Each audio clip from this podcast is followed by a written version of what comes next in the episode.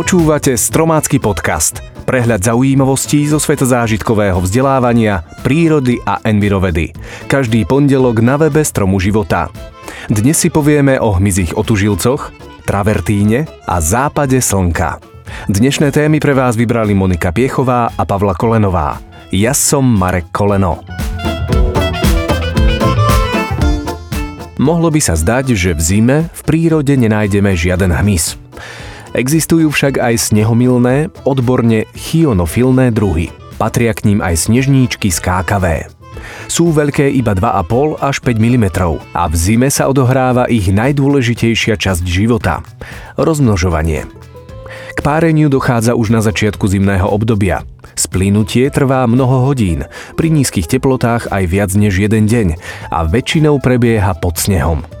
Približne deň po spárení začína kladenie vajíčok – Samička ich kladie po celú zimu jednotlivo alebo v malých skupinkách do spodnej časti hustých porastov machov. Larvičky sa liahnú až na jar a celý život žijú medzi jednotlivými rastlinkami machu, ktorými sa, rovnako ako ich rodičia, aj živia. Ak sú vhodné podmienky, môžeme pozorovať dospelé jedince počas celej zimy. Pomaly a často hromadne lezú či poskakujú na snehu, prevažne v lesoch alebo v ich blízkosti. Dokážu sa pohybovať ešte pri teplotách mínus 6 stupňov Celzia, ale nesmie byť vietor a príliš suchý vzduch. Pri vyrušení dokážu uniknúť nepriateľovi decimetrovými skokmi, po ktorých zostávajú nehybne ležať s končatinami pritlačenými k telu a hrajú sa na mŕtvého chrobáka. Samčeky snežníčok žijú kratšie než samičky – Súvisí to s poligíniou, javom, keď sa jeden samček pári postupne s viacerými samičkami. Na ich hľadanie musí vynakladať veľké množstvo energie, čo samčeka vyčerpáva a tak rýchlejšie hynie. Travertín je sladkovodný pramenný vápenec, ktorý vzniká vyzrážaním uhličitanu vápenatého z minerálnych prameňov. Jeho farbu ovplyvňuje chemické zloženie vody, Čistý travertín je biely, ak sa však vo vode nachádza železo, sfarbenie sa mení na žlté, červené alebo hnedé. Prítomnosť mangánu zas spôsobuje sivé zafarbenie. Väčšina našich travertínov pochádza z obdobia pleistocénu, čo znamená, že začali vznikať pred asi 1,8 miliónmi rokov. Proces ich vytvárania môžeme pozorovať aj dnes. Na mnohých miestach Slovenska nájdeme pramenné vývery, z ktorých vytekajú drobné jarčeky s usadzujúcim sa vápnitým bahnom. Výsledkom sú rôzne veľké travertínové kopy s krátermi, misy, terasy a vodopády. Kopy sa tvoria a zanikajú pomerne rýchlo. Veľmi malé kopy vznikajú desiatky rokov, stredne veľké tisíce rokov a najväčšie 1 až 2 milióny rokov. Najznámejšie a zároveň najväčšie travertínové jazero na Slovensku je kráter vo Vyšných Rúžbachoch, ktorý má priemer až 20 metrov. Vyplňa ho termálna voda a vzniklo prepadnutím vrcholu travertínovej kopy. Najmohutnejší travertínový útvar na Slovensku s plochou viac ako 3 km štvorcové nájdeme na Spiši v Hornáckej kotline. Tvorí ho 7 veľkých travertínových kôp, pričom najväčšia z nich, dreveník, má hrúbku niekoľko desiatok metrov.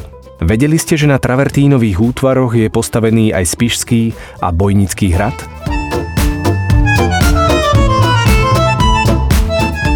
Aj keď žijeme v ére technických vymožeností a moderné technológie začínajú čoraz silnejšie ovplyvňovať náš životný štýl, sú chvíle, keď aj Homo technicus prepadne romantickej nálade. Neraz mu stačí vidieť krásny západ slnka. Antoine de Saint-Exupéry vo svojej slávnej knižke Malý princ píše, že pre malého princa boli na jeho planéte jediným rozptýlením iba čarovné západy slnka. Na maličkej planéte stačilo potiahnuť stoličku o niekoľko krokov a mohol sa dívať na zmrákanie za každým, keď sa mu zachcelo. Nepochybne, západy slnka majú niečo do seba. Je však na mieste ujasniť si, ako západ slnka vlastne prebieha. Pod týmto pojmom chápeme miznutie slnka za obzor v dôsledku rotácie Zeme okolo svojej osy. Západ sa začína v okamihu, keď sa slnko dotkne horizontu a končí sa, keď sa celkom stratí. Vo chvíli, keď celý slnečný disk zmizne pod horizontom, začína súmrak. Čo myslíte, Trvá západ slnka po celý rok rovnako? Veru nie. Vzhľadom na naklonenie Zemegule je západ slnka najkratší počas jarnej alebo jesennej rovnodennosti a najdlhší počas slnovratov. Zároveň, keďže svetlo zo slnka letí na Zem približne 8 minút, v čase, keď sa slnko zdanlivo dotkne horizontu, je v skutočnosti už dávno pod horizontom. Tak čo, pôjdete si dnes večer na miesto správ pozrieť jeden kvalitný západ slnka?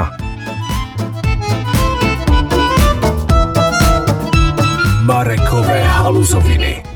Tak televízne noviny sa končia a my sa teraz presuňme do mrazivého Laponska s našim reportérom. Marek, ako to tam vyzerá? Ďakujem, Ferry. To, čo počujete podobnou, je e, zvuk vrzgajúceho snehu pri uh, teplote viac ako minus 25 stupňov. A my už stojíme pod uh, krásnym laponským nebom. A to najhlavnejšie je, že máme krásne viditeľnú polárnu žiaru. Uh, vznik polárnej žiary spôsobujú slnečné erupcie. Výbuchu na slnku dosahujú obrovské teploty, explózia uvoľní energiu porovnateľnú s explóziou atómovej bomby. Do priestoru sa uvoľní mrak protónov a elektrónov, tzv. slnečný vietor vietor. Vymrštený oblak letí vesmírom rýchlosťou 1 milión km za hodinu. Naša planéta je oproti účinkom kozmického žiarenia chránená magnetosférou. Tento magnetický štít väčšinu slnečného vetra odrazí späť do priestoru. Malé percento častíc magnetosférou prejde a v špirálach krúži k magnetickým pólom Zeme.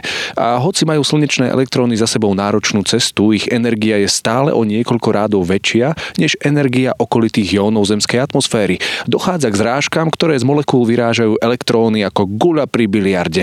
A práve pri týchto mikroskopických súbojoch vzniká ľudským okom viditeľné mnohofarebné žiarenie. Teda polárna žiara. Nejdeme. Dámy a páni. Nie, no. Čo? Nefunguje mi kamera. Ja... Ne, nefunguje mi Ako kamera, to mi... tak um, máme len zvuk. Prepač, Marek, nešiel nám obraz, mali sme len zvuk, takže už nie si vo vysielaní. Prepač.